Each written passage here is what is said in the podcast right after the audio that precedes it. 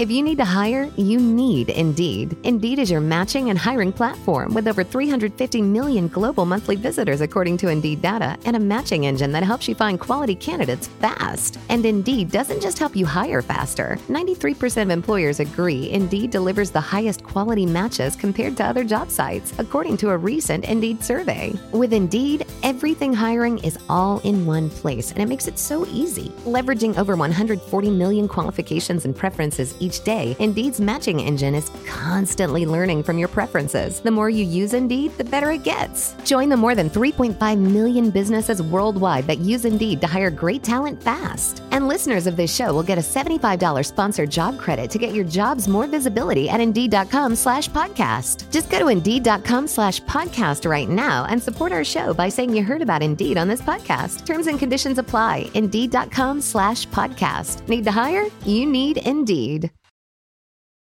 Every team, every topic, everywhere. This is Believe.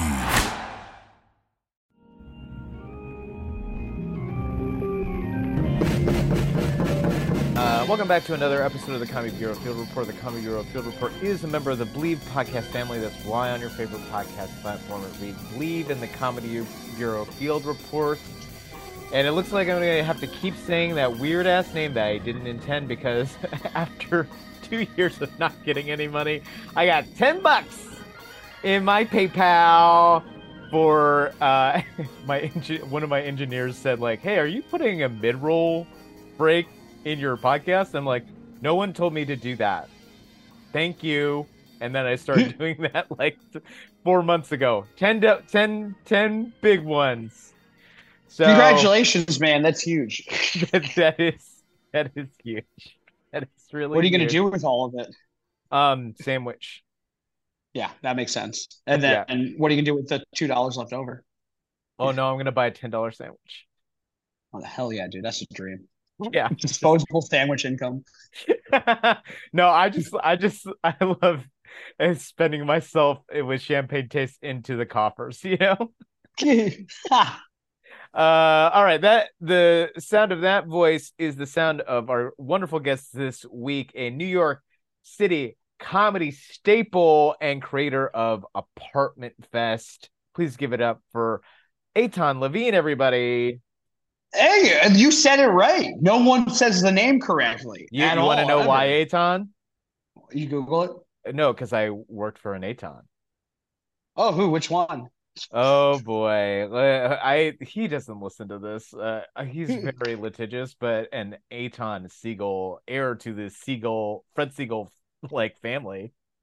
Whoa, like the clothing store, the Fred Yeah, Segals? yeah, yeah, yeah. Ah, that's Eitan representation. I didn't know we that we had. Right, right, right. There's, there's two Eitans that I know, and it- it's it's Etan Patz, who was the Uh-huh. first milk carton kid, Right. and then Eitan Kurland, who was another comic. Milk milk carton, like actually on the milk carton, or the okay. No, the first one, the first Okay. the first one. They never found his body, but you know Okay. I'm here, so Yeah. well, you're carrying the weight of uh Eitans because the Eitan I worked for um was a big dickhead.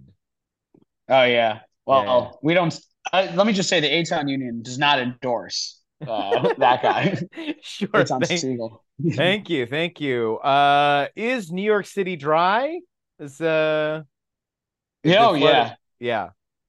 Oh yeah, it, it fucking poured a couple Yeah. days ago, and uh, I I had a show get canceled. Oh, really? Yeah, it poured so much on I think the Friday Mm-hmm. uh, or was Saturday. Oh no, Friday I was in Albany, but Mhm. I know this is what it was. It poured so much that they canceled the indoor Ranger preseason game. That's how much it, it poured on Sun- on Friday. Damn, damn. Oh yeah, yeah. That's crazy. That's. Did everyone's shows was get canceled? Uh, I, I know a bunch of shows did get canceled, especially because no one was going out. We, Kathy uh, Hochul, our governor, had a shelter in place kind of rule that was going on during it. So, Right. uh, you know, big Yeah. job, good, big ups to Albany. Yeah, well, at least you actually had real rain. Like when we had our hurricane or whatever, which was a f- joke. Uh, apparently some people felt the earthquake. I didn't, and I live on the third floor. I definitely feel earthquakes. And like we got rain, but we got like I went outside. There was no wind. There was like absolutely no wind. Yeah. It's a lie. Anytime it says it's going to snow in New York, I'm like, that's bullshit. You were just trying to not go into work that day. That is all that you are doing. oh wait, has climate change made you guys not have uh, White Christmas anymore? Oh yeah, we do. It does not snow any, and it actually doesn't snow in a way where I think that more people need to acknowledge how little it is snowing. Like I feel like right, uh, it is a very big sign of uh, global warming that we haven't had snow in any legitimate capacity in like two or three years. Yeah, that's really. It used to be. I mean, are you are you from LA? Are you from that area? I mean, I'm an army brat, man. So I lived all over the okay. country. Yeah. So LA, Kuwait, uh, Kuwait, sure. yeah. No, uh, Colorado, Virginia, Texas, Ohio, Kentucky, Washington, born in the Whoa. Philippines, and California. You're like Taylor Swift on tour, all the major. Colorado's got snow. New York has just has not had snow over the past couple of years. It's, just, it's straight up because of global warming. It's in a we have not had snow in a way where I feel nervous about it. And I wonder why more people don't feel nervous about it. Right. Well, that's I think just a testament to the New York City mindset of just like everything is awful all the time. Deal with yeah. it. I yeah, honestly like global warming. If it was to fully happen to us, it would be the third thing I worry about. Like, yeah, you guys are still working on rats. yeah, rats and rent, and then I'll consider taking the mental space to think about what would happen if a big fucking wave hit here. if a big wave, if a here's the thing about New York. If a global warming like caused mega wave hit New York, the mm-hmm. only thing people would care about is how much it fucks up the two train. Yeah. That is right. Yeah. There Absolutely. could be blood in the streets. It could if Russia was to invade, people be like, that's fine. But what about the SB 60 crosstown? Okay. I'm not walking the fucking park. Yeah, absolutely. Oh, I don't know another city that's so like self-centered if that makes any sense. Oh totally. We got to be though. It's too it's too hard here not to worry about yourself in like some capacity. Right. i forgot this, i didn't make this up i didn't make this joke but someone has a joke about how like uh, new york is the only city where the people cause the traffic. And i think that is like a very you know good answer to like what it's like living here. That sounds like a colin quinn joke. Oh it was uh some twitter comic but uh, it's I love Colin Quinn. Yeah, yeah. No, I feel like I Colin has across uh, Bleecker once. Oh, nice. I feel like he has some the like some of the best meditations on New York City because he's lived there for so long. Oh yeah, I mean, my grand I, am from the area. My grandmother, you know, born it came over here after the Holocaust mm-hmm. and moved immediately to the Bronx, and then like grew up, and then and then after the Bronx uh, was in Queens uh, until she died. So I totally I've been exposed to that uh, level of like curmudgeon, right. you know, New Yorker. All right, so you're in New York City, born and raised. I I grew up. I was born in the Bronx, lived a year in Queens, grew up in Jersey until high school. And uh-huh. then I went to um, Israel for a year, and then I moved uh, here for college, and then I've been here ever since. Damn. But my I mean, dad that... also worked in New York. My parents, my grandparents were in New York, so I was kind of like in and out of the city frequently. That counts. I mean, like, so how is that in in just life and in comedy? Because I feel like that's so rare, especially like L.A. and New York. People just move yeah. from their little pond to become a little fish in a big ocean. Yeah, I think uh, I, it's it's interesting. Where like I think that if I had to pick, if I had to redo it, mm-hmm. I would have gone to college elsewhere and then moved here because right. I already had the major New York exposure. Like, you know, like as much as like I was living in Jersey, um, the Jewish community in Jersey, like you're spending half your time in talking in New York. Half the, you know, my dad worked in New York. Right. You know, it's like a weird, different existence when you're like in an Orthodox community. Mm-hmm. Um, and not, I wasn't like Hasidic, you know, like we had TV, you know, we were all Met fans. We were Jewish Met fans. That's right. the level of right. of Judaism, where we didn't touch electricity on Fridays, but then we also were Met fans. You know, that's the level that we were. Uh, so there is like an, an inherent like uh, pressure causes you know diamonds kind of effect of just like living in New York. Um, you know, so I, I do think that it it did kind of like push my personality in a certain way, but I think that there is major benefit to starting your comedy career or getting the basis of your comedy career outside of New York, outside of LA, you know, like somewhere else where most of America thinks like that state. Right. Like, you know, like the stuff I do in Brooklyn, it and this is a cold take, like the stuff I do in Brooklyn doesn't work in Idaho, you know, it doesn't necessarily work in Cleveland, you know, so it really has you're talking about the G train different Oh yeah, that's right. For some reason, that two train joke just poorly. No, uh, uh, no, but like it, it, more than that, it's like uh, you know, it's just it, there's levels of comedy. Like I, I've uh, in in New York, I, I frequently talk about like my grandmother's Holocaust story, or like you know, like we buried her during COVID. You know, like what that was like. There's things that I think like there's more of an indie crowd. There's more of a we want to hear stand up, but we also want to hear more like storytelling within the stand up in New York if you're doing longer sets versus like outside of New York. They kind of want to hear uh, more broad stuff like the indie stuff works in you know in New York and some of it doesn't work outside of it right I feel that my my folks they just um they went on this big cruise vacation and they were they watched the comic who was playing the cruise because of course every cruise have to have a comedian you gotta. Yeah, and good. It's good money also if you can get it. It's it's good money, but I was I was as a sidebar. I was telling my mom like, well, you have to make a choice. Do you want to just do that and have financial stability, or uh, do you want to like really try to make it? Because if you are a cruise comic, people will forget about you. Yeah. Also, I, it's interesting where you have to. I, I, was talking to a friend of mine that does it, and it's like you got to have an hour of clean, yeah, and then an hour of dirty, and then an hour of like mixed is kind of like uh, you know like 30 like pg-13 basically right so you really do have to like transform to build three specific hours like that takes a lot of time and effort and like you know personality building. So i definitely see like it does take like a bit of an effort to get to there. Right. But my parents they watched this this one comic on the cruise and this is so i feel like it's midwestern a midwestern take but it's so cold. Uh they were like you know we just came to see jokes. I'm really tired of seeing like this message at the end. Like the comic was like we just got to love each other he's like i didn't want to yeah. hear that ah uh, you need the edge still that's the issue is that you need to figure out how to do G-rated material with an edge, which is like rough. Yeah, that is like rough. Oh, material, like yeah. Go ahead. Yeah. Go ahead. No, no, you go. You go. Oh, I was gonna say that uh, this is. I feel like the word twerp needs to be used more, and that is very G-rated.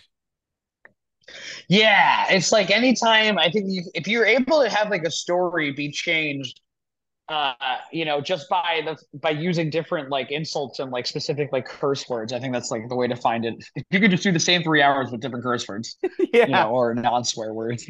that's really right. the goal. Right, right, right. Uh, but although... I, listen, it seems like you get to you get to travel everywhere. You get to go to you know Turks and Caicos. Seems mm-hmm. nice. Yeah, but it's uh, you. You do run the risk of having it like be another day in paradise, where like it can get annoying and tiring. Yeah, yeah. You've seen White Lotus, right? I would. Yeah, the issue is, is that right now, I, you know, I'm, I'm in a situation where a few days of living in parad in the hellish paradise isn't exactly too bad, as far as I'm concerned. Sure. What part of New York are you in? I'm up in Harlem. Uh, mm-hmm. You know, I'm doing, like you said, we're doing apartment fest. This is actually the apartment uh, oh, sweet. that sweet, we're doing it in uh, right now. Yeah. Nice. It's very, very yeah. nice. Well, now now that you mention it, why why don't you tell tell the lovely listeners the genesis of Apartment Fest? Yeah, so uh, Apartment Fest is a so this year it's a four day comedy festival that I'm throwing in my apartment.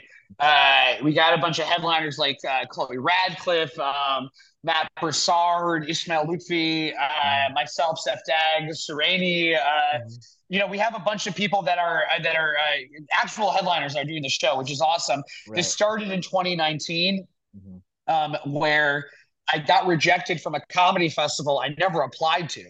It was something in Boston. They uh-huh. sent me an email. They're like, unfortunately, you didn't make it. I was like, all right. Question though, I never uh, asked to be in this. You just emailed me and told me that I didn't make the cut to something that I wasn't trying to, but now I feel bad right. about that. And it kind of got me thinking about how not official the concept of a festival is. I was right. like, if I just put on a show and say it's a festival, it's a it's a festival. It doesn't make any difference. Right, so right. I decided to make a joke one show in my old apartment when I was living on the Upper West Side. right. The apartment I could fit 15-ish people plus Mhm. like four or five comics in the living room and using my room as a green room and everything. right. And I was like, oh, like I'll make, I made a logo, you know, it was like a joke. Like I made this as a joke. Like I had a, Right. I come from like, I started stand up, but I, you know, I, I then went to like improv and sketch community right. and stuff like that in the city. So like the idea of making bigger events, I always thought was something that I brought to the table versus just standard stand up. So I Mhm. made it as a joke and I make a logo and I put up a logo and a uh, submission form as a joke right. and 137 comedians apply to Apartment Fest. yeah. All of a sudden, I'm stuck watching 137 five minute videos out of nowhere. Absolute prison. It was a lot of it was good. A lot of it was like, you got to be kidding me. And I will say also, I just put a pin in all this.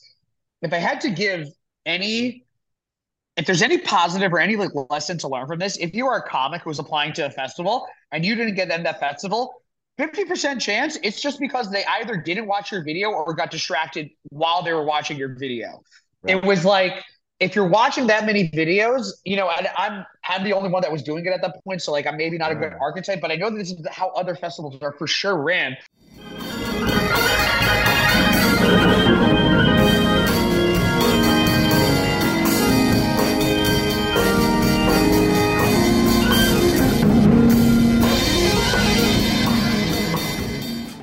Where like if I'm if I'm 75 videos in and my roommate says, "Hey, John, could you come in here for a second? And I go out there and it's to like have a, a, a minute long conversation. When I get back, I didn't stop the video. I just, you know, and Right. I don't think I know. I I am a thousand percent positive that that is how other festivals get booked. sure. So if there was one thing I learned from that, it was not take getting into festivals too seriously. Also, big deal. 137 videos I watched. This year, I think we had 158 videos. I watched for this submission. Um, the- how you shoot your video is a big deal. Mm-hmm. Yeah. I, you are lying to yourself at home if you are submitting a video that is shot vertical, Mhm. that is not done in front of audience, that the audio is bad, that Yeah. the jokes are you have I I sh- you have 30 seconds. It's a 5 minute video but you have 30 seconds. And I say that with experience. You know me Right. this year I brought a couple I brought Joe Briggs, I, I- Jay Agbon who were both in the festival. Right. Um and Brittany Starna who's uh filming the documentary about the festival, Adam Right. Gold who's a manager, you know, in New York. We all watched the videos this time. So I took that burden off of myself to watch, you know, whatever. It's the same thing. You have 30 seconds, and if I can't understand the words, if the audio is bad or whatever, it's it's not get you're not getting in like Right. straight up. So that's another thing. If I had to give advice out there to like Sure. everyone that's listening to this, like it, it- video has to be good, the audio has to be good, it has to be shot well, and you got to start immediately with a joke. So Mhm. that's a good pin, I think, like for everyone out there. Um, so we watched, you know, so at the time, so I watched, so I watched 137 comics. I decided to expand the festival uh, Mhm. back in 2019 out to a weekend. So it ends up being five shows. Um, I think 50 comics performed, Mhm. uh, hundred and something people attended. we got seven sponsors, which was hilarious. We got Right. uh, New Belgium Brewery sent over like 10 cases of beer. Hell yeah. And uh, Joe Scoopable Cookie Joe sent over a bunch, and uh, Sticky's Finger Joint sent over a bunch of stuff. So we turned into like a little bit more of like a thing. And uh, yeah, and it went like super, super well. I almost got evicted, uh, which was, you know, I will say if you're at home and you live in an apartment building that's a big building uh, and you're not on good terms with your super, maybe uh, don't throw a festival in it. Um, and, and the festival really well. You know, like I, I think the funniest part about the festival is that I, uh, the last show was a best of fest. So we had a bunch of the best comics come and do like the last show, and two comics got managers out of that, which I thought was hilarious. So yeah. that was the first one. I mean, keeping the tradition of things in comedy starting as a total joke and then becoming very real. Yeah, it's it's interesting. Where like I think that you know, I mentioned it that I came from like an improv. I came from stand up and then I pivoted to improv and sketch because I was getting hired as a writer. So I was writing and then I already had my performance right. needs like taken care of by sketch and improv. So mm-hmm. Mm-hmm. those communities, what they're very good at is making shows that are themed and shows that are like more than just a show because regular improv, you know, is hard to sell. Right. So I, I taking the festival and treating it as real as possible. And improv and sketch, you're taught to like treat the situation, the, the reality is real. And I think that, that has helped me, you know, in general. Right, right. Where as soon as you got those submissions in, in you're like, okay, this isn't a joke anymore. Yeah. Oh my God. This, uh, when it was 137 the first time that we did this, it was the funniest thing. I was, I was furious, right. absolutely furious with myself. you know, I, yeah. I will add a corollary to like uh your note about submissions and oh you might not be watching it or whatever. Um I also you the person watching it might be in a terrible mood, you know, mm-hmm. and their arms are mm-hmm. crossed, like whatever's going on in their day, and like if your clip is not bulletproof and that is still subjective, they're you're not getting in. Just like that's just not, you know. It's just a, it's why people and like this is a broader point, but there's a and there's a million different manifestations of what you just said in the industry. It's why you got to take your own career into your own hands. Yeah. Because if you're relying on festivals, if you're relying on situations that you don't have control in. You can have the best video in the world. If the mm-hmm. person's in a bad mood, the person gets called away, person gets distracted, person gets a text message yeah. during a video, they're not looking at your video. And that's JFL. Like, you know, like it, it just like it is what JFL is. I don't know if that's like how they do their thing, but like no, it's much it's, more political. You know, yeah. You gotta have twenty thousand Instagram followers to get on JFL. And reps. I'm pretty sure you, twenty thousand yeah. k, uh, twenty k followers and reps you know but it's also a thing where like you know over the past couple of years the concept of these festivals uh, being big gatekeepers flipped where now comics are the festivals need the comics now because the comics control the eyes at this point because of the concept of celebrity which once again goes to the fact that you got to take your own career in your control. You shouldn't be like relying on festivals and stuff like this to kind of like take over. I say that as a person running a festival in my apartment, you know. Uh, well, I mean, later, you did that though. But yeah, yeah, I, I did. I took it into my control, and I think everyone out there should be like doing stuff like that. I I, I think like the the festival happened. It was a great festival in 2019. Um, the next year, I was planning on doing it unfortunately the pandemic happened and uh, you know I, I joke that the first one was the super spreader event that started the rest of the uh-huh. uh, you know apocalypse that we just went through right. um, but you know now that the the the, the, the pandemic calmed down you know it felt like a good time to kind of like do this again and uh, what's good what's interesting about the festival is that we're filming my special during different portions of the special and I'm sorry during different portions of the festival and the special was originally shot in Central Park during mm-hmm. uh, a show I was running in Central Park every Saturday uh, mm-hmm. during the pandemic because all of the clubs had shut down, so outdoor shows were happening. So right. the the I'm shooting my special as a continuation of what we were doing in Central Park. Right. Were you wearing shorts?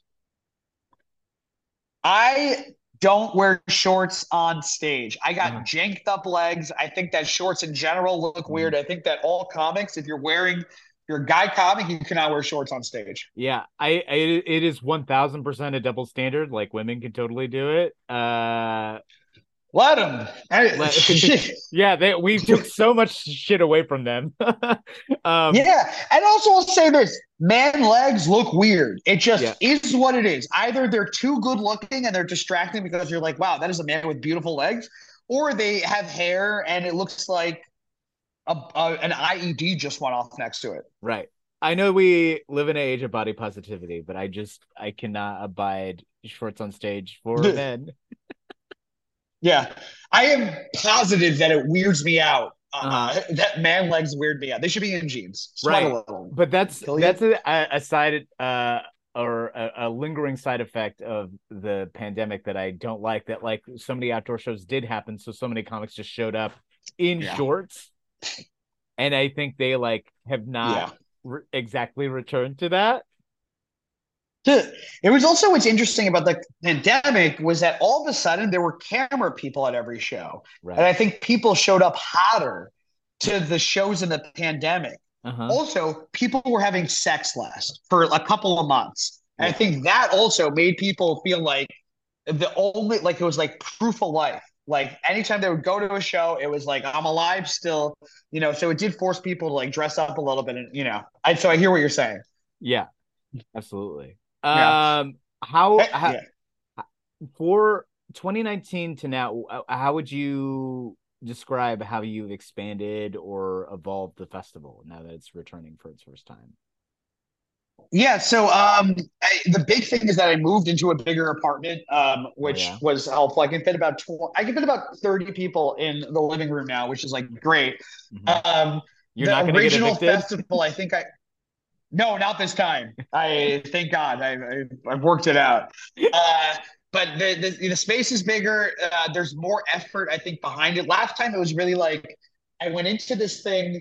Um, it it was not meant to be a festival, and then all of a sudden it became a festival, and then it didn't get run as well as it should have been run. I know that I had roommates at the time. I don't think that they were treated correctly during that time Right. uh, like in ways that I've apologized to and have admitted to. I think that I was like so trying to just get make it happen that occasionally it just it was sloppy. Um, it still went, it was still great, but like the back, the the handling of it, I think it could have been better this year because it's starting as a festival. Uh, is more it's just there's more effort there's more coordination. You know we're starting off with like a little bit of a w- with a head start. You know we i knew what i'm getting into this time versus last time. I was like you know working for i was throwing the ball from my back foot the entire time. Right. so that's like a big thing. Also another big thing is that like over the past couple of years tiktok instagram Mhm. you know in 2019 i was working as a full-time writer for a website. I was like doing well. I was producing and stuff like that at that time. I didn't have a personal following. Now since then i've gained a personal following um, that is now i'm able to leverage a little bit more in regards to marketing and just a bigger understanding of marketing um, in general is something i bring into this.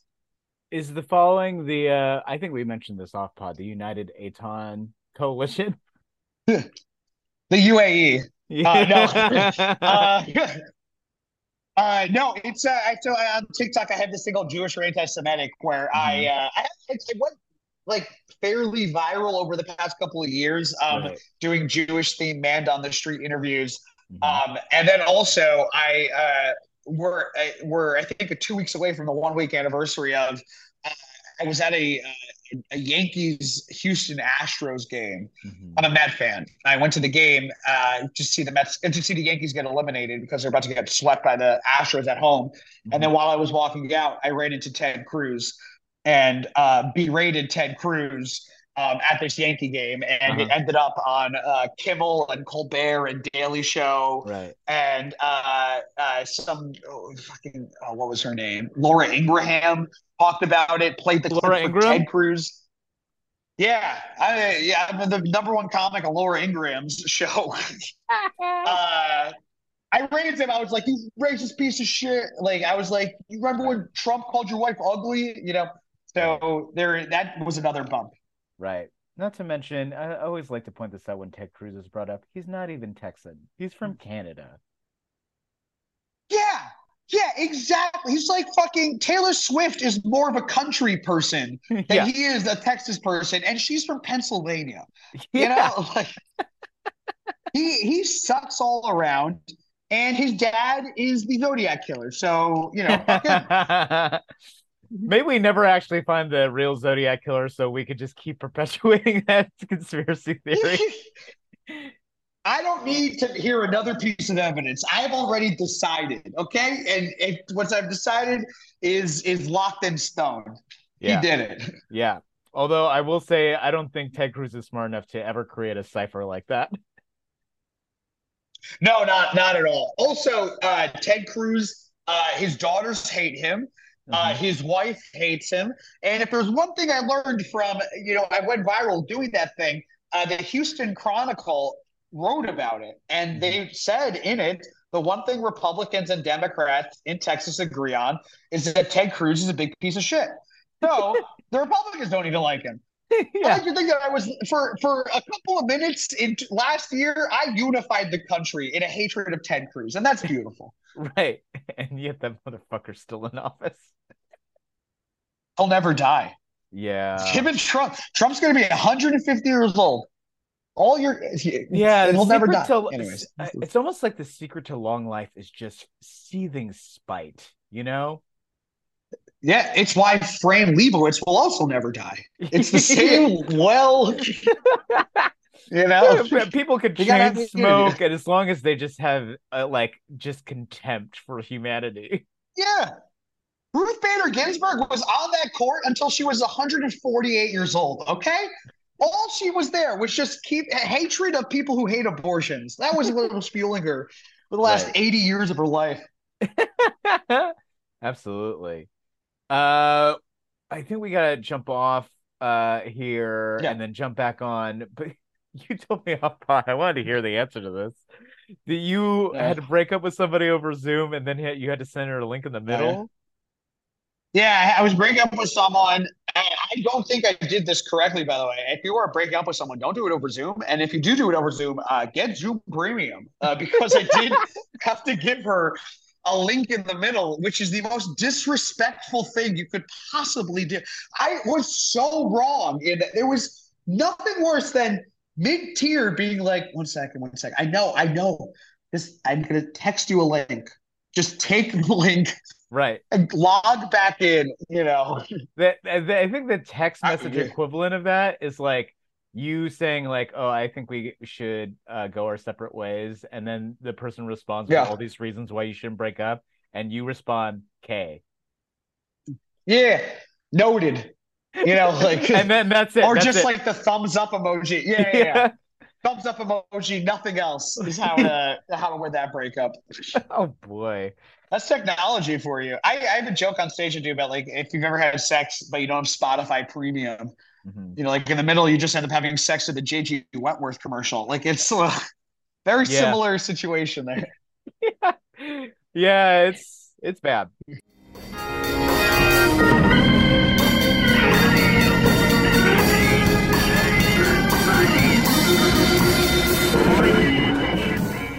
You want to do some comedy news real quick? Yeah, let's do comedy news. Comedy news. It's actually a lot of interesting stuff that's not strike related for once in several months. Um, did it. We're out. Yeah, well, half out. The, Yeah. yeah. I, w- I wonder I wonder if when the WGA strike ended and it's just SAG-AFTRA that a lot of the people on the picket lines there were like, "Oh, good, the Uggos are gone." Yeah, yeah, it's a way sexier now. The average uh, number rating of the people at those lines just shot up. Completely. A- As which is strongly correlates to the uh number of instances of just instantaneous karaoke. Yeah, yeah, yeah. Oh, I mean the talent, the general talent level of the picket lines. You're getting a Broadway play now every time you go out there without the writers there.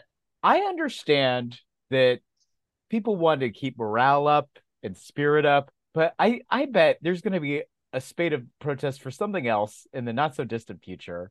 And whoever's leading that is like, we're not going to do whatever those idiots did at the WGA SAG-AFTRA strike. That we're here Oh yeah. to demand justice. and Did you ever hear? Did, did you ever hear the story of the Amazon strike in Queens? About like uh, how I mean, I heard hold? about it, but what specifically? the specific thing was that like you know amazon had tried to unionize in like a bunch of other places and then like like montgomery alabama and stuff like that. And it never really worked because all of the people that were running the strikes and stuff weren't like workers. Like it was like strike organizations that came in there. The queens one though was run by a bunch of people in queens and they decided to set up their shop right next to the bus station where mm-hmm. people where the amazon workers would come into. So they were the first point of contact before they would walk into the amazon union things. Right. And at one point the queens workers went down to like alabama and they were like hey things have been going really well for us uh, you know in new york you know, you should, you want to talk to us? Do you want to like, maybe we can like work and like see if I could, we can help you guys?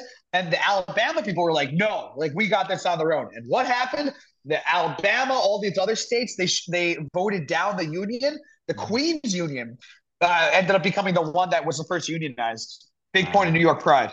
Yeah, as it should be. Uh, Oh, for- yeah. yeah. I mean, it, Amazon. They paid for someone's Uber to the hospital. Like it was like stuff like that that got us that, that that got them unionized. Wow. Yeah, I mean, and that's where we're at with two day shipping, guys. Yeah. Yeah, yeah, yeah. At the same time, I refuse to pay less uh, for anything ever again. So, oh, good luck, Amazon. Yeah. I mean, I understand if you like need medication and stuff like that, but I I have really thought about it, and I just like don't need stuff in two days for the most part. Yeah, I think that uh, now that we know the evils of it, I know that right now there's legislation. I think the Daily just did a thing on it because uh, they're going to start getting rid of uh, the insane like uh, chokehold that this is putting on vendors who like were not built for two day shipping. All of a sudden, have to figure out how to like, you know, the logistics behind this stuff is insane. Oh yeah, absolutely. They just gotta sell all their inventory to Amazon so they don't have to do it. Yeah, yeah, it's actually pretty bad for them. Uh, yeah.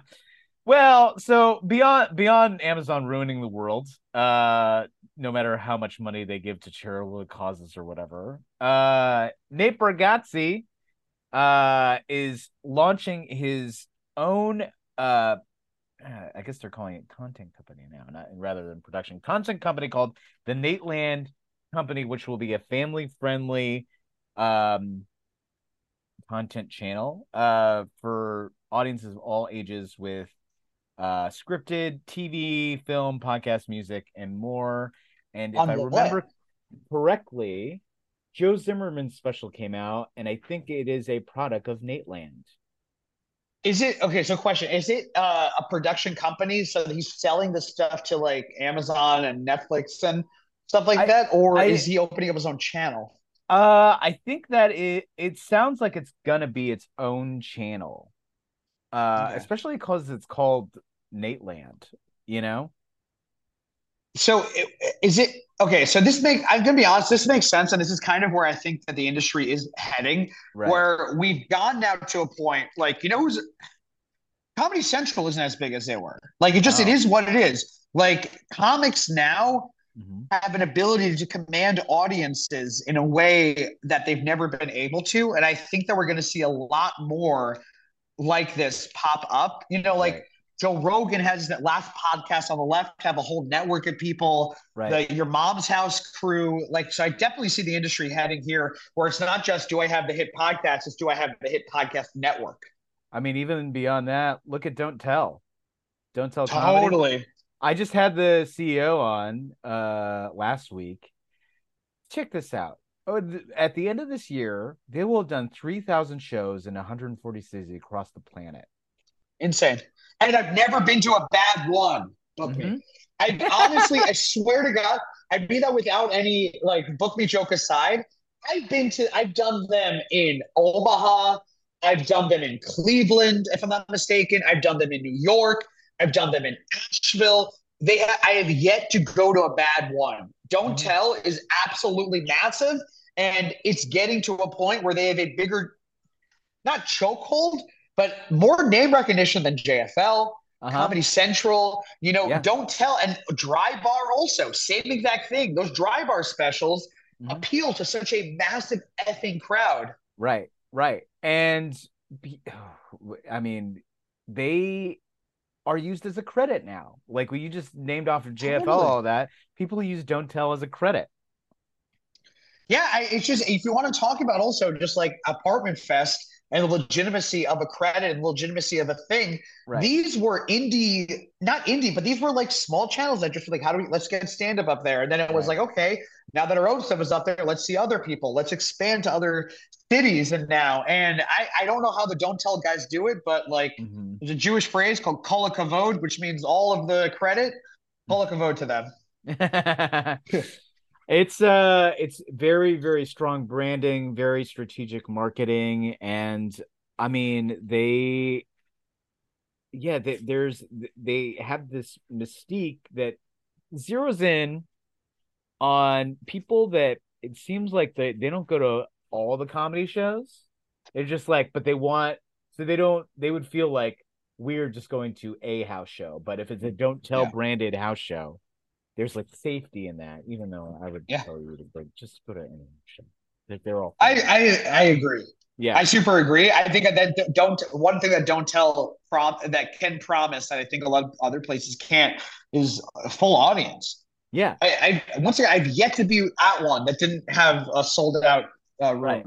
and it's and the uh, testament to the pool that they have so they don't because the lines are secret you don't have to promote if you're on the show if you're like Totally. their franchisee ambassador whatever you want to call it in whatever city it is you also don't have to promote they they take care of all of it Yeah, that's it's insane. it's amazing. yeah It's absolutely amazing. It's it's they've done such a good job. I Yeah. it's baffling, and we're all jealous of them. for sure for sure Yeah. i mean Absolutely furious with them. yeah i mean so do you see like how would you see apartment fest scaling up if that's something you wanted to do Apartment Fest. Okay, so this is a thing. Apartment Fest, I want to turn into at most a monthly, and then once a year have it be the full festival weekend. oh cool I, I, I, I think that like I don't want. I don't need it to be more than that. Like it, this year's festival came back for two reasons. One, because I wanted to do it again. I've been looking for a reason to, and two, when it came to shooting my own special, I didn't want to just go set up a stage somewhere and just do a stage show. I wanted Mhm. it to turn it. I wanted it to be more of a bigger thing. I wanted it like the the the special I'm releasing Mhm. is going to be like an hour and a half ish, hour forty five, and it's going to Yeah. be. 45 minutes to an hour of my stand up and then you know and, and all the extra content is about the production of this thing and how comedy has gone from outdoors during the pandemic back indoors and how this is like capping off of that weird kind of cycle right so that's right. kind of like what I want to do out of this one, and in the future, just continue to be able to do these shows. The space is cool. I mean, like right right you know, like I, sh- yeah I I've absolutely shown it in the pictures, uh, and being able to utilize the space and have control over the space. I don't have to work with another venue. You know, I just work with myself here. Right. And to my knowledge, that would put you with in the same breath as Maria Bamford and Nick Scarterossi. Those are the only other two specials I can think that have done in their house. I listen. I, I, I there's specials that I love aside from the ones that are just good content wise. Like Lil Ray Howard. Did you watch Lil Ray? Yeah. Uh, Ho- wait, Howard? No, No, Lil, Lil Rel, right? Lil Rel. Sorry, Lil Rel. Lil Rel's uh, special happened in the gym. Mm-hmm. The gym as Oh it was yeah, in getting South Central darker at the sunset. Yeah. stuff like that. I mean, like I've seen, you know, obviously like specials are specials. I'll watch every special, but like there's an added element to some of these things that if you can make it look cool and if the content is as good as the comedy, like that's that's the perfect special in my mind. Yeah, absolutely. And there's at this point, if you're just doing a bare stage with a curtain and a mic and a mic stand and a stool, I mean, you better have generation defining comedy uh, because Hey, otherwise, you better Shane Gillis, yeah, you know, like straight up, you know, like you got to be like Dan Soder, you got to be Chappelle, you got to be, you know, people like that. You got to be mm-hmm. Jerrod Carmichael. Jerrod mm-hmm. Carmichael can get away with it because what they're saying is remarkable. well, Jerrod. I mean, so the look of his special is even unique. Yeah, eight was shot in the central stage. Yeah. Uh, you know, in the circle, um, Dane Cook style. Uh, how old's Jerrod's uh, boyfriend? No, I'm joking. Uh, that's, love is love. I'm not going to make any comment on it, but like Sure. you know, like he did it. Jerrod did it in the special. Uh, Uh-huh. he- sorry, did it in the circle and stuff like that. I, I don't think I'd be ever ever able to do that because I I would be self conscious about my butt. To be Right, completely right. And then Rothaniel, it was on a stage, but like it felt cinematic in a way that other specials don't. Yeah, Yeah. it, it there's an added element. I comedy. I'll never knock a regular special, and regular special. It seems even weird to call it a regular special because the amount of effort and the amount of like Mhm. you know person personal uh, emotion within a special. Right. That all that being said, if there's ever an opportunity to kind of like make it look different, to kind of like make it not that you're watching a special, but you're watching a fuller story where there's also a stand-up element. That is where I, I've always thought that uh, you know if I was to release a special, that was the only way that I'd be able to release one. Right. I mean, uh, oh, what, uh, what was the Jewish phrase that you said where it means all the credit? Kol hakavod. Kol hakavod to um to uh, Dave Attell for road work. You know. Yeah, totally. Uh, uh, Jeff uh, Jeff Ross. Uh, you know when he is in grooming. Mm. Uh, you know, but like all of those specials that took place in like the prison and then the for the police officers and stuff like that. Yeah. Like these are specials that were more than just the comedy. It was the comedy, and then you had the context that was bringing in you know everything else. Right. Yeah. It's just, uh, like just you know if you're thinking about it from the viewer perspective, you're going to be staring at somebody on stage for an hour at least, and so there you're your mind's going to wander a little bit. There's time to look at the oh. all the details and like there should be also a story in that if it is indeed yeah. going to be a special. I think I think also something where the the material that I'm that I'm doing for this special mm-hmm. is uh, you know my grandmother she passed away in the beginning of the pandemic in like April 2020 mm-hmm. and uh, I wrote a dark comedy article for the New York Times about you know what had happened, mm-hmm. and this spe- this special, the comedy that I'm recording, is that story. Right. So it it also felt like it needed to have because I was doing such a personal thing and such like uh, you know it, I was I, I don't think that there could be more. I don't think that I could do material that's closer to the heart than the material that I'm doing at this thing. And it would feel just because of the production background and because of like all of the improv and sketch and production stuff that I've been doing, mm-hmm. it would have felt like I was not doing it a hundred percent like right. what I felt it should have been done, unless I was putting that extra effort in to see if there was a way I can make it feel different. Right. Right. And I, I that I can't wait for you to to do it and see what it looks like as, as a special. I bet it'll look magical, man. I mean, it won't, but no, I'm joking. It's gonna be, it's gonna, uh, it's gonna be. Uh, you know, I, I, gotta give a big shout out to like Brittany Starna, who's uh the one of the like. She's a camera person who's helping with all the logistics of how the thing is going to look. Right. Adam Gold is uh, the is the producer, co-producer of the festival, helping you know just to make it all happen. Yeah, so and I Adam does really some of the team. the coolest, weirdest shows in New York. I, you know, he works a lot with Steph Dagg. Steph Dagg is going to be headlining uh, the show and everything. And, and, it was funny when I originally put out the call to try to get a producer to onto this thing. Uh, when Adam messaged back, it was an immediate like, "Oh, yeah, Adam." Like it, it was like uh, it made complete sense. That, You know, when he had mes- uh, messaged, and it's been a very good uh, working partnership thus far. Hell yeah! Glad you have a team, man. That's what you, you need to do. You gotta. You gotta. You got. It's also like I know day of I'm gonna need hands and stuff like that, and I think the big difference between the first time and the second time I'm doing it is that now that I know that there needs to be like a support system in place, uh, I remember, I'm able to install one. You remember Riot LA at all? Riot LA, yeah, yeah. So that was a great festival that I think had three or four years run, and Abby Launder, who now works at Netflix, uh she started it all on her own pretty much and then built it i mean it was a it was like legit be like full on like ifc was a major sponsor and that that sort of thing uh two day festival in downtown la and i remember seeing her just like go in between venues during the fest and uh she was exhausted and then i think at one point her like assistant was like, okay, this is your scheduled time where you get to sleep for 10 minutes. So do you want to do uh, that now? I'm like, what? what? I cannot wait. Yeah. To have that ability. I that's I will say the best thing about doing the show in the apartment, I don't work with venues. Mm-hmm. I cannot imagine all the people that run festivals that have to be using other people's spaces, which is every other festival. Yeah. Uh, I that's the most complicated element. And that's mm-hmm. the stuff that would give me the panic attack. Oh yeah, for sure. Yeah. Uh, yeah. The amount of whether it's permits or they just don't want stuff broken or like yeah, you know, uh, deposits and all this sort of thing. I day of problems with the venue. What if if a, what if, I'll put this like if I if the toilet gets clogged here, I can unclog the toilet if the toilet if the toilet clogs in a venue, they can just shut down the venue for a day, just you know, and be like, "Oh, the plumber's coming tomorrow." So like all stuff like that, you know. Yeah, yeah, yeah. Just heads up on anybody wanting to do a festival. Okay. Uh, nobody poop in my apartment. Yeah. no number, no deuces. No deuces in the apartment. That's the only festival rule. Yeah, that's cool. I'm sure there's like a Starbucks across the street or something. Yeah, yeah, yeah. Listen, Yeah, I'll, I'll they, they a, a have list to let you in now. They can't Yeah. turn you away. Yeah, good luck, honestly. that is a-. I, I think that is the thing that LA kind of has over New York. We we don't like like scavenge for places to go to the bathroom out here.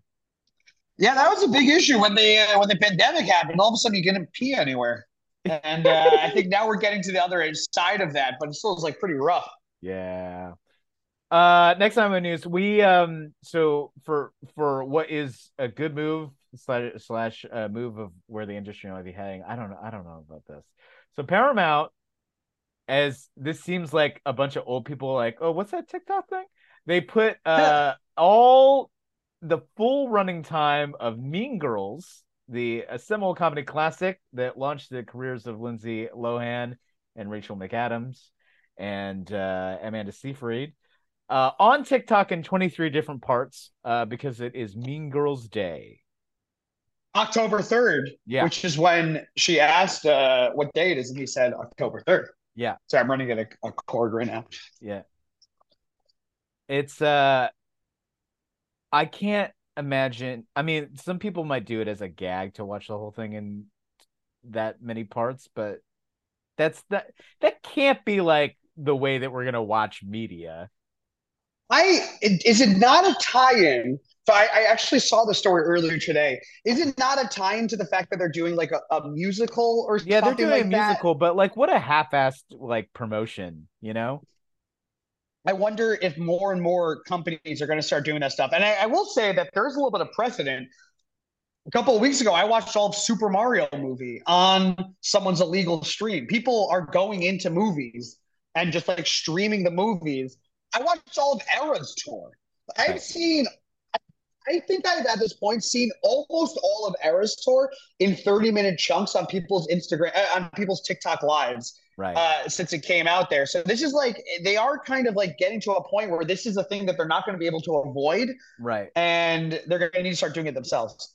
That that and I would say in contrast is like a overall big takeaway. So Barbenheimer together at this point, Barbie already surpassed a billion dollars globally, and Oppenheimer is also about to do that. And um that's all from fucking people going to the movie theater and watching both movies. So Yeah, that it there was something like compelling in the the pres- presentation of those movies. They're like i want to go see that in the theater. This is going to be an event. I want it like like i'm not going to wait for this to go on disney plus or apple tv plus. I want to i want to go and make it a thing. I mean, live performance in general and just live stuff in general picked up after the pandemic. Um, if I am a movie like company, Mhm. especially out of the writer's strike, and you know, like there's going to be the financials of it are going to are going to shift in some Right. capacity. I think this is a move about taking back ownership of the products that you own, Right. and I truly wonder when we are going to get to a situation where there is a fully released uh, movie with a big star, big cast, big budget on TikTok in 23 separate pieces. And I don't think we are very far away from that. no, I think don't we're going to see a lot of back catalogs go up. We're going to be able to see cats, you Right, know, we're going to be able to see all that stuff. And then eventually we're going to move into original releases. right right yeah And then what if TikTok Studio opens up? I can see TikTok, you know, starting to fund projects. They've already done that. Yeah You know, what if they become a Netflix? inter- I don't know that people people have got TikTok for free so long. I don't know that like tier pricing. They, that's a dicey game. Hear me out. If I am TikTok and I know that I can sell X amount of dollars Mhm. on a movie that I release to TikTok specifically, and Right. they the format can do it. They can set up an individual Mm-hmm. account that is just this one movie, and then you can watch the entire thing there. Put the mid rolls in there, all those ad breaks. I can see TikTok making something original, and then you know figuring out later if it if the metrics make sense. Maybe. Well, they have the they have like the brand recognition, which is so like Quibi essentially was going to do that, and uh, Yeah. well, we all know what happened to them. Success. Wait, I- so hey, the success is funniest thing defined about- as yeah. losing a billion dollars?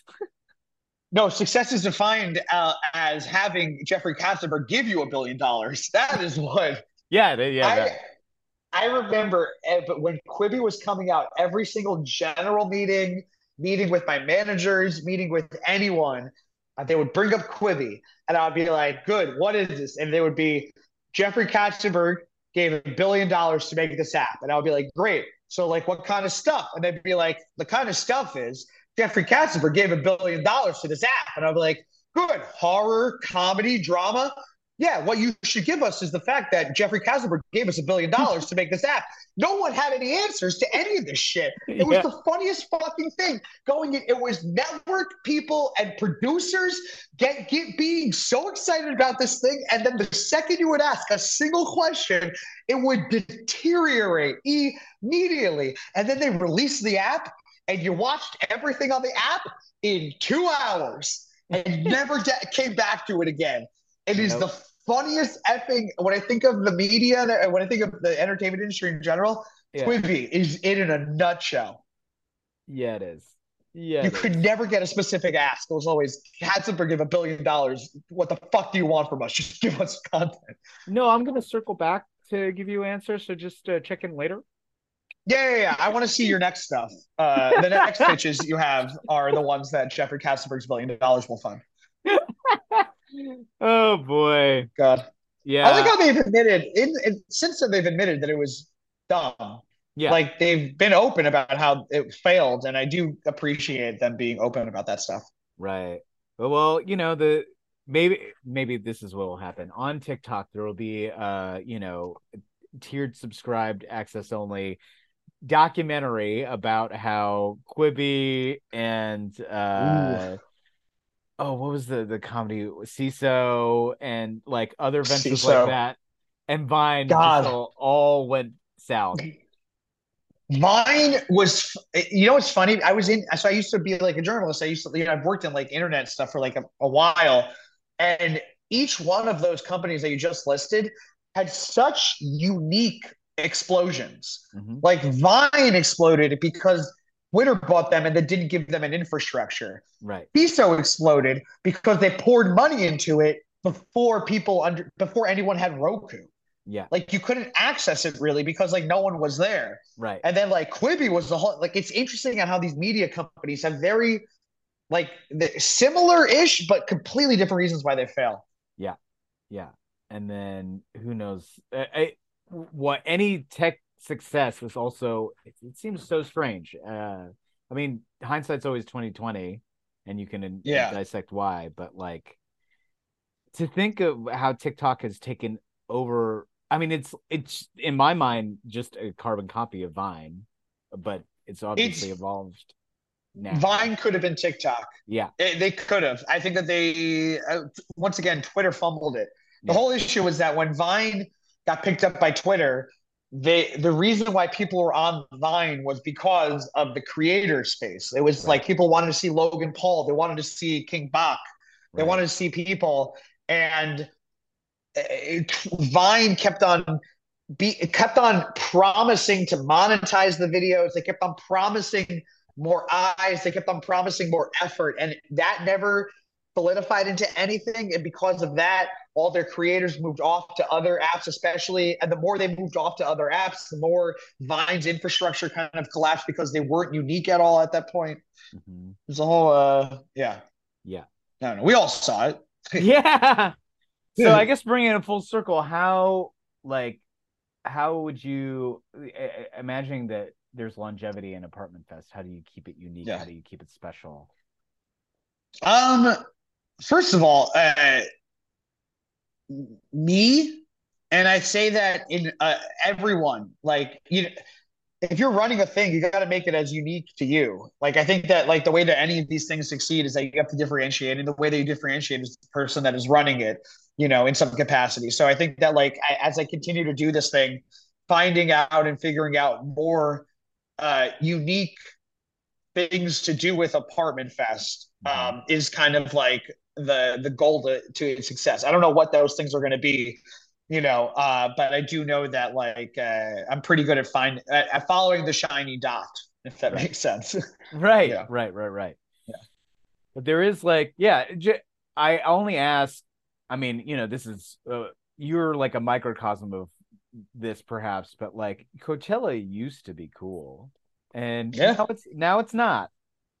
I would love for people to start um, coming to my festival and people being like, "Oh, man, Apartment Fest used to be so indie, it's so mainstream now, man." You know, I want uh, Demi Lovato to appropriate uh, Native American culture in this apartment, also like Coachella. Uh, that's the next thing with it. Uh, no, and let me say this: but if anyone tries appropriating anything in my apartment, you're out. You hear that, Demi Lovato? It ain't Uh-huh. flying here. but yeah. Anyways, that, I, I, that's really how it is. Like, I think for anyone out there who's running a show and you know is doing stuff, like you just whatever you think is funny, like you know, make it unique to you. Yeah, absolutely. And truly, I mean, like, I think as a corollary to that, um, no one has told your story. Yeah, Yeah. totally. It's Yeah. it is it's a it's a thing. You Yeah. get to tell you get to frame it how you want to frame it. Yeah. When be well, like in relation to when people th- th- think about like you know what when shoot stand up sketch improv pick your poison um you know oh it, it feels like talking about dating or talking about um getting on the train or Uber or whatever it feels like it's dead or well trodden territory. But if you make it more personal to you that's what people it, re- it resonates with people. It's it's why I I whenever I hear it's like you can do a dog joke, you can do a my in-laws joke, you can do a Trump impression or whatever. right You know, I- know that those things are like frowned upon in comedy because those are like overused premises. But the times that I see it work is the times when it's not about the dog. It's about Yeah. you interpreting the dog. It's not about Trump. It's about your interpretation of Trump. It's not about, you know, your in-laws. It's about how you specifically are taking in and, you know, shitting out uh, the comedy there. Right. Absolutely. Um, we're not gonna do the last news story because I want to get you out of here. Uh, but Who is it, by the way? What's it about? Uh, oh, it's just Vulture's comedians you should and will know list. Oh, I saw Zach Zimmerman guy. I, Zach Zimmerman and Brian Bahe. Uh, I Yeah. didn't look at the list yet, but I saw they posted. Congratulations, them. Yeah, absolutely. Uh, you know, hit, hit, uh, I have something to do with that list. Hey, congratulations. Yeah, Wait, who I'm- else got? Do you mind if I ask? Who else? got- Sure, sure, sure. Uh, here, let me pull up my official Yeah. checklist that I actually have to do because the main thing I do for it is outreach and then um Mm. uh both to for voting and then comics. Andrea Jin, Asha Ward, August White, Brian Bahe, Curtis Cook, Eddie Modica, Fumi Abe, Jordan Jensen, Jordan Temple, Katrina Fumi. Davis, Maggie Witter, Natalie Rotter, Laitman, and Charlie Barty, uh, Nimesh Patel, uh, Opi Aligbaju, Rachel Kaly, Ralph Barbosa, Richard Perez, Rob Hayes, Sabrina Wu, Sophie Buddle, Sophie Zucker, Stavros Halkias, Zach Zimmerman, and Zach Zucker. That's a great list. I will say also what I love about that list is sometimes a lot of these lists will come out and you'll be like, wow, that's a comic who's already done everything. Like, eh, I love Ian Lara, you Yeah. know, but I remember when he did Just for Laughs, uh, New Faces, I was like, what are New Faces? You know, like it's people yeah, like that. Nothing against him. I he's absolutely hilarious and he should, you know, it, but I like that list because those are all most of those are people who I think are, I would consider more up and coming than established, established. Yeah. Yeah, we had discussion like Nimesh and Stavros were like, this is the last year we could ever have. Those them. were the two. Uh, yeah, or else it seems like stupid. Yeah.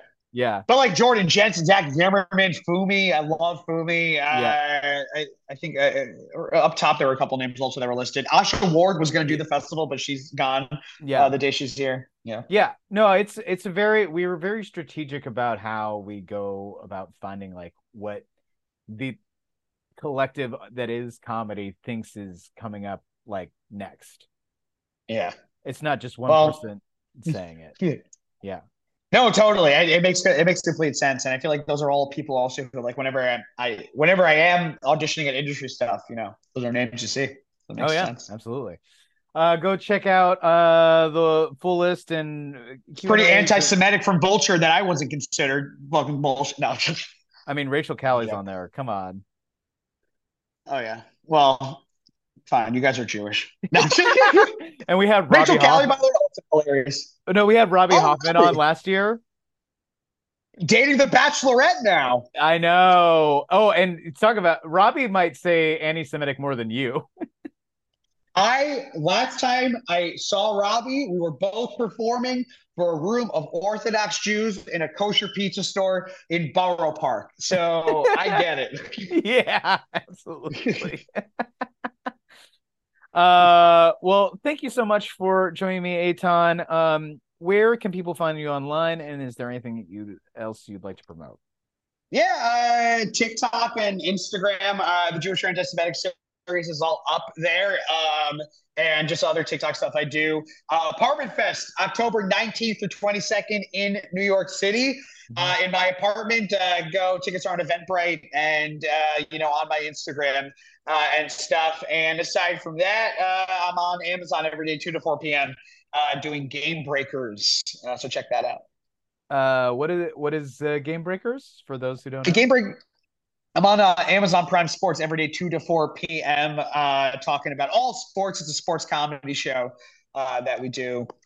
Uh, we had Gary Vaynerchuk on a couple weeks oh. ago, which is kind of nice. Cool. Uh, yeah. Yeah. Sweet. We've had a lot of big sports. People. If you're an F1 person, we've had a lot of big F1 people on the show. Really interesting. Yeah. Would Oscar you, Piastri. would you ever do cycling? I got into I got into watching cycling this this year. Let me tell you right now, cycling underratedly dangerous. Uh, oh, it, so dangerous. Yeah. No Tour one ever talks about how dangerous cycling is. Tour de France starts with 180 riders, about 143 finish. Yeah, that makes complete. It's also, I, I, it's like soccer, and that's the most like draining thing you could possibly do. you yeah. sport wise. Right. Yeah. So they with cycling, they they're like, oh, you're on a bike, so we're gonna push you past your physical limit because you're on a bike. It's, it's the tush push. It's the NFL. You know, they do that thing where they push the quarterback through into into hell. You know, yeah, so absolutely. Uh, I'm Jake Kroeger. I created the Comedy Bureau. You can find the Comedy Bureau at thecomedybureau.com, at the Comedy Bureau on socials. You can find me on Instagram at not the supermarket, on Twitter at Mitch Kroger. So many great causes to support this time ask that you please support those. But if you have money and generosity left over, please support the Comedy to keep it running longer than 13 years, which is what it's at now. Uh, do you have anything to say as we sign off here, Eitan? Believe in yourself.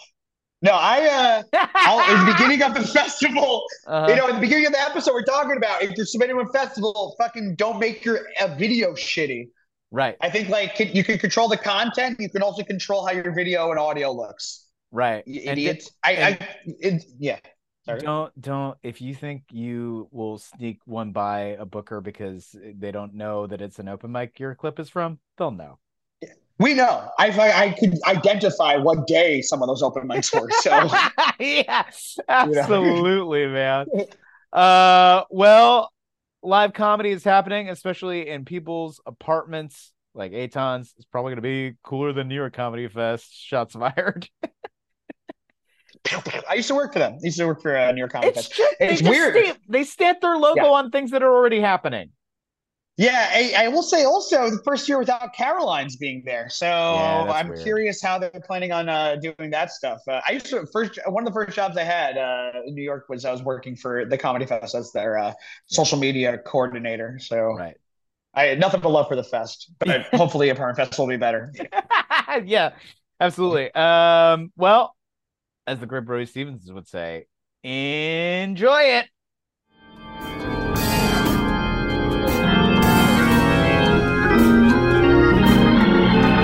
The Comedy Bureau Field Report is recorded, produced, and edited by Jake Kroeger.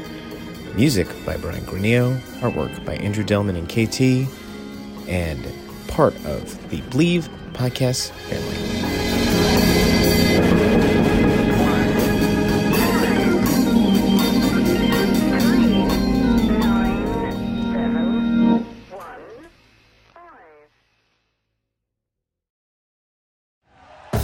Thank you for listening to Bleav. You can show support to your host by subscribing to the show and giving us a five star rating on your preferred platform. Check us out at Bleav.com and search for B L E A V on YouTube.